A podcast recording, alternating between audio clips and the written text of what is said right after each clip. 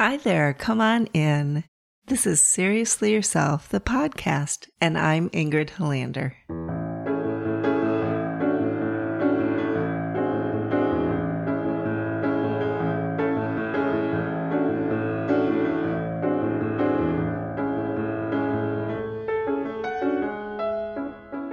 Hi there. Hello, hello. Come on in. Hey, this week I'm laughing at my topic, and it's not about humor. That was last time, right?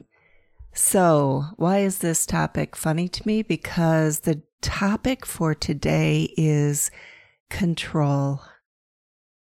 The feeling of having control. you see, it's funny to me. Why is it funny to me? I think because honestly, here I am. It's beautiful, actually, very warm, humid summer Sunday in New Hampshire, where I live, and I am feeling so much vibration, reverberation, if you will, of lack of control in life. So much feels out of control. Maybe it's the heat, right? And so many warnings about the heat waves all over the world. I just read an article this morning that was saying, you know, we think we'll accomplish things by 2050, but the things that they thought would kind of be happening by 2050, 50, 2050, are happening now climate wise. And so we can't plan to have things up and sort of helped by 2050 when we're so much more ahead in terms of climate change, right? And that made me feel, as it might make you feel, incredibly out of control. Like, my gosh, well, what can I do right now? And does it matter what I do right now? if we really take a minute and we think about control, that's kind of the key, the key sensation. What can I do and does it matter? Is there something I can do and does it matter? we are doers, aren't we? We are people of doing. Many of us have learned that that is our worth and responsibility on this earth is to be people of doing. And so we gain parts of us that protect us, that lead us along, that help us to navigate our lives by doing all the time. Do, do, do. Get it done. Change your behavior. That's all about doing, right? And certainly, we need these parts of our lives. We need these aspects of our personality because there are things that we need to be about doing. I was watching the birds outside my window the other day, which I love to do. It is the most happy, enlightening thing for me to watch these birds they're just simple, you know, outdoor backyard kind of birds. I don't have have any special homing pigeon pets or anything out there. So I'm watching these birds and you notice they are so much about doing. right? They hop from tree to tree, they fly, they're singing, their songs seem to have purpose. They call to one another. The other day, when I was feeling especially lonesome, I was watching outside. And I've never seen this before, though. If you are bird enthusiasts and you've seen this a lot, I would love it if you would shoot me a little message and let me know about it. I saw three different, well, I think it was actually two different birds and three different moments in the day where I saw one bird feeding another and the other was not a baby in the bird nest, right? So the bird, which I'm guessing was a parent, a parental bird, was going over to the bird feeder and taking some stuff. And then there was another bird of the same breed standing there, and they would feed that bird beak to beak rather than the younger, I'm assuming, bird going over to the bird feeder. And I saw this happened three times. And like I said, it wasn't always the same birds. And I was like so taken with that. Like I had never really seen that in um, backyard birds before. And I really, I loved the message of it. Like I was feeling sort of lonely. I was feeling kind of out of control. And I thought, yeah, sometimes we do just need support, right? Sometimes we need to take a breath and stand and allow ourselves to be fed. Sometimes that letting go of the doing offers the greater sense of grounding control about life, right? The message that we don't have to be the ones to do to be in control all the time. Nor do we have to demand or call the shots for anyone around us by controlling them. It didn't appear to me that these younger birds were uh, making any particular claims of the other bird that was feeding them. It didn't appear to me that they were like, get over here and feed me, though I don't speak sparrow. So perhaps that was what was happening. But it really felt like the bird was waiting and then they were being fed, right? So, do you notice sometimes within you parts of you that are feeling out of control? And can you take a moment, even now, and breathe and get really curious about them? When does it happen? And what do you hear yourself say inside? And how do you feel toward that? Right? There's that lack of control that can sound really panicky. I used to wake up often having nightmares and people that were sleeping near me, my family, would be saying, You go, oh, oh, oh, oh, oh no, oh no, oh no, oh no, oh no, oh no, oh no.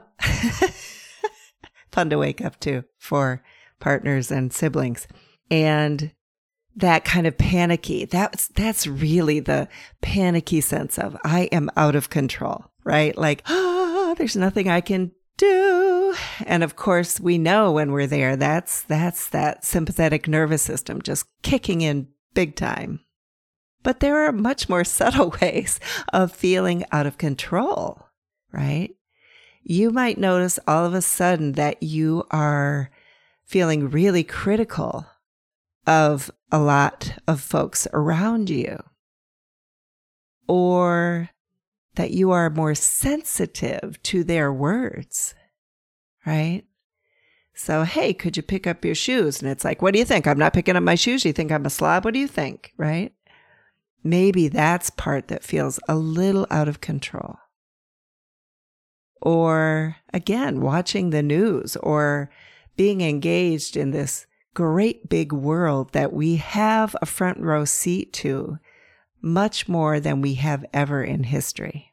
In fact, now we have a front row seat to the galaxies, thanks to the really quite amazingly gorgeous Webb telescope pictures. So, isn't that amazing? And yet, boy, it can make you feel a little out of control.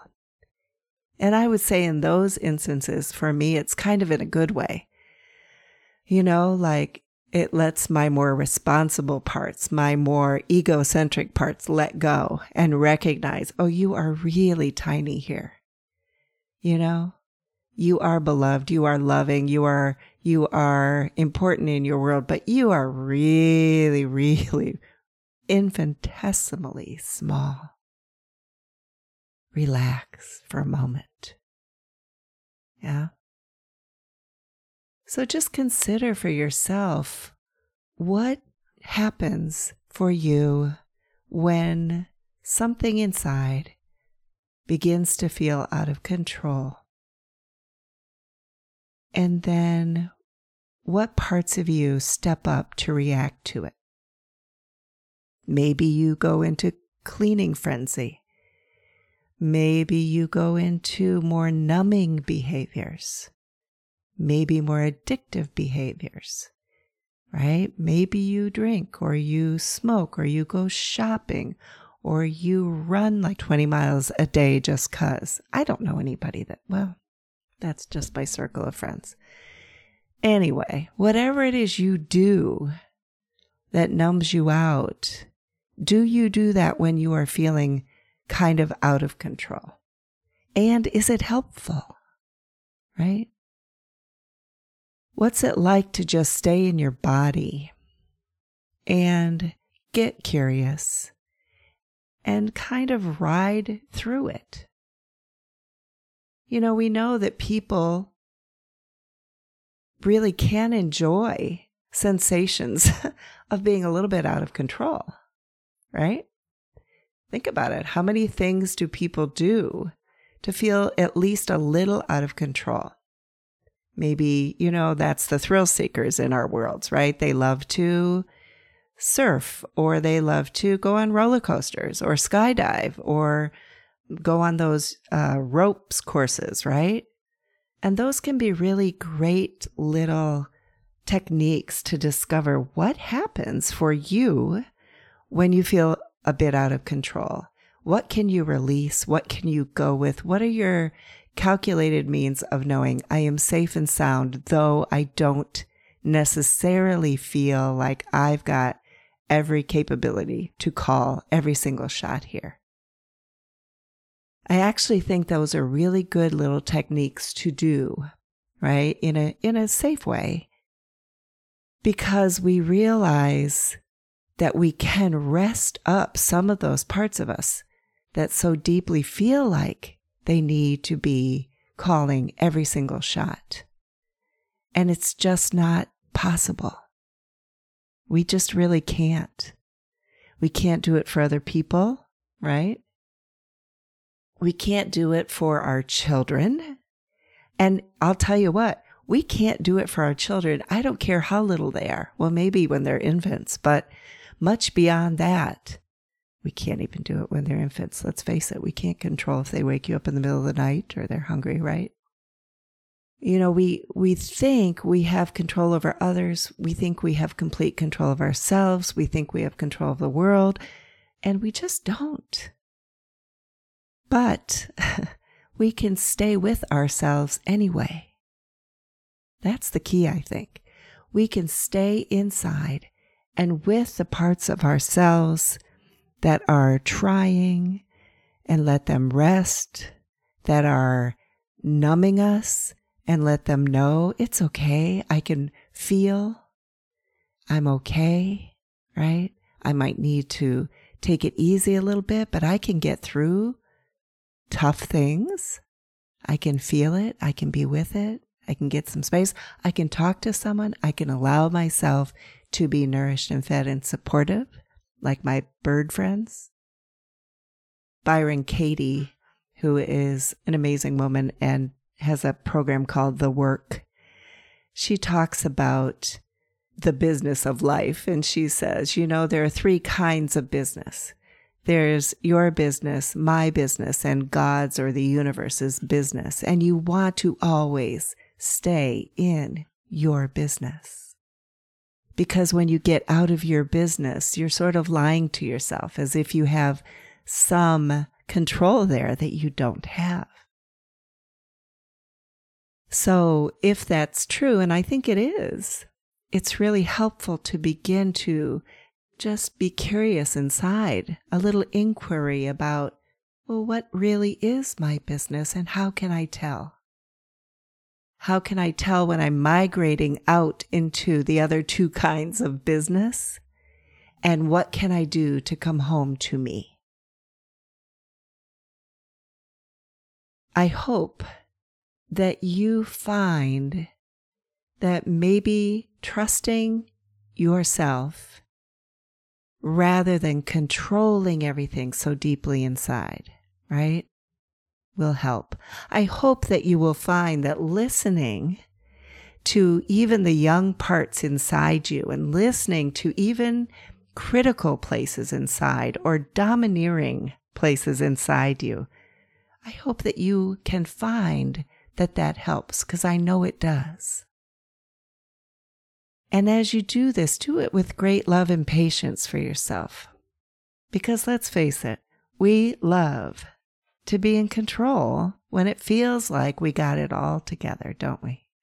Many of us.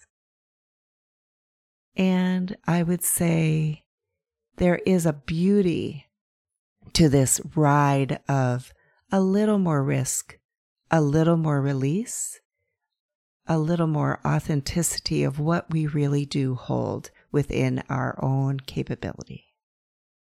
You are probably more competent and capable than you know, but you might be looking at it from the inside and looking out for the control rather than understanding you have great capability within you. Have a really wonderful week, my friends. I look forward to joining you next week. I think we're going to talk a little more about choice, which certainly fits the topic of control. And I hope that you take great pleasure in all that life brings. I look forward to seeing you then. Take good, good care. Bye.